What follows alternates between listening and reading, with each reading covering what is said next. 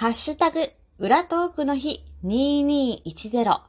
日和の独断と偏見の声の仕事。喋るって仕事になるの？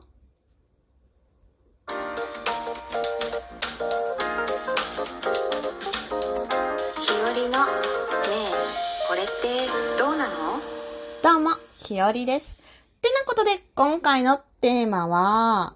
声の仕事。えー、喋ることを仕事にするとはというお話です。あくまでも、ひよりの独断と偏見によるもので、個人の妄想を伴う見解なので、こんな場合もあるよ。へえ、じゃあこれってどうなの？っていう感想は番組のお便りにいただけると嬉しいです。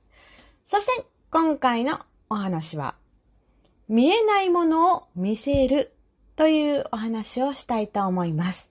はい。えー、まあ、どういうことかっていうと、まあもちろんラジオトークなんかだと、まあ仕事ではないですが、うんと、見えないものを見せる。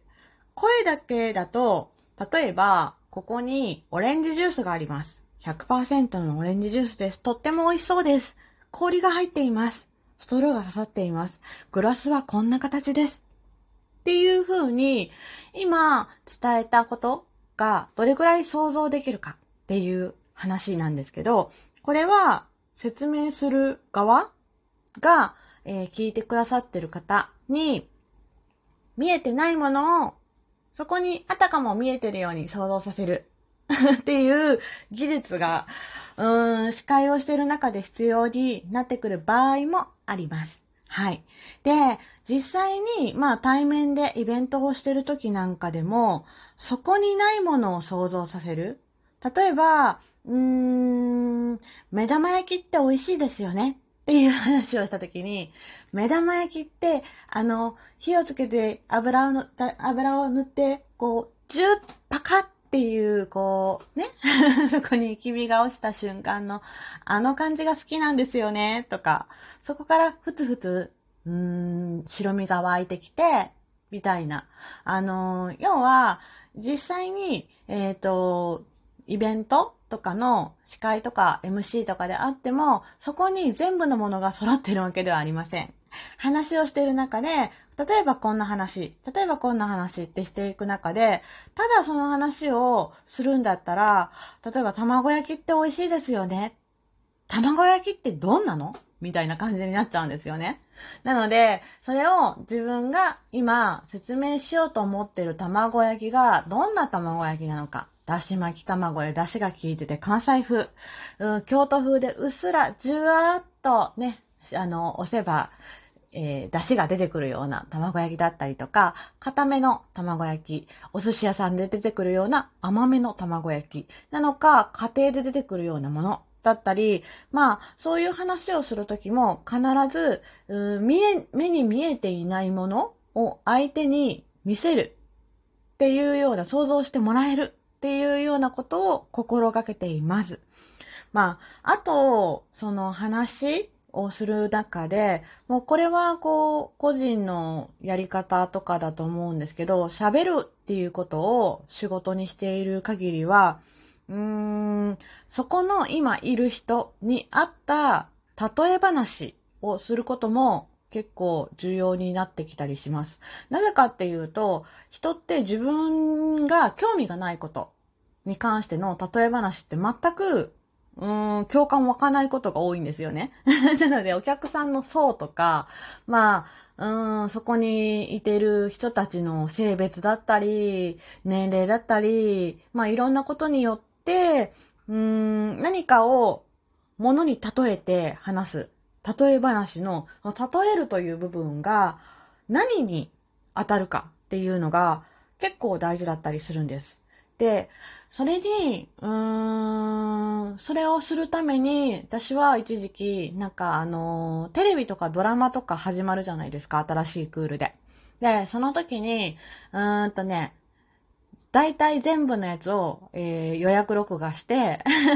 その時に流行っているドラマを見たりとか、まあ、曲を聴いたりとか、いろいろ自分が関心がないことでも、基本的には、うんなんとなく正常にというか、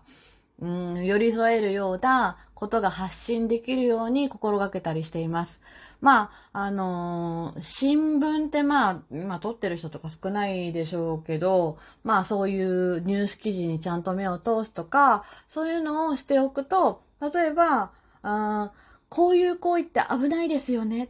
例えば、お車が好きな方だったら、こうこうこうでこうですよね。とか、料理が好きな方。毎日料理をされる方でしたら危ないっていうのは、例えば火をつけっぱなしにしてしまうとか、うん。で、例えばドラマで危険な恋みたいな話だったら、その危ないっていうのもどんな危ないのかとか、何が危ないのかっていうだけじゃなくって、そこに、えー、前に、その危ないという言葉の前につける、うん、例え話の部分。ここの部分が、まあ、その人に響くかどうかなので、まあ、いくつか、その、例える要素を用意しておく。女性だったら、な洋服が好きな方だったら、洋服に例えるとか、男性で車が好きなだったら、方が多かったら、車に例えるとか、なんかそういう風な工夫は常にしています。はい。で、目に見えないもの、例えば水を毎日飲むとするじゃないですか。どんな水飲みますか？っていう感じでね、あの、問いかけ形式で、えー、話をさせてもらうこともあるし、あの、んマイナスイオンってどんなのだと思いますかとか、マイナスイオンに色があるとしたら何色だと思いますかみたいな感じでお話をさせていただいたりとか、そうだな、要は、あのー、聞いてる側の人が、なんか努力をして、私の言っていること、私の話していることを想像するのではなく、何の努力もなしに、ぼーっと聞いているだけで、できるだけ頭に入ってくるように、ものを説明するっていうのは、結構難しいなと思います。でも、やっぱりそれが必要なことなのかな、とも思います。普通に全然違うイベントをやってたとしても、何か少し出てきた話、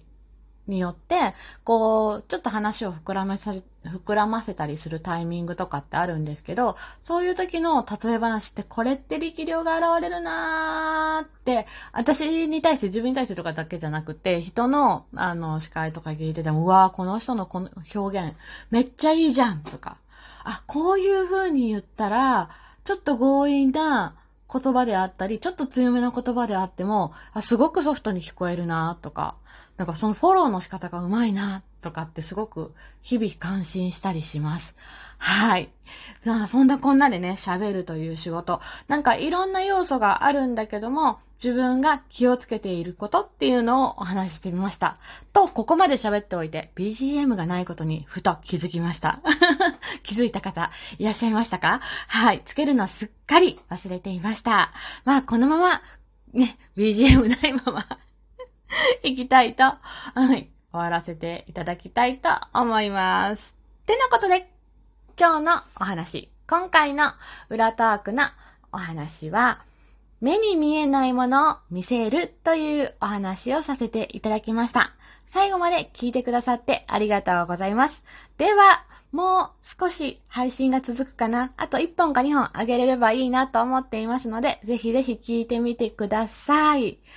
では、最後まで聞いてくださってありがとうございました。じゃあ、またね。バイバイ。ひよりでした。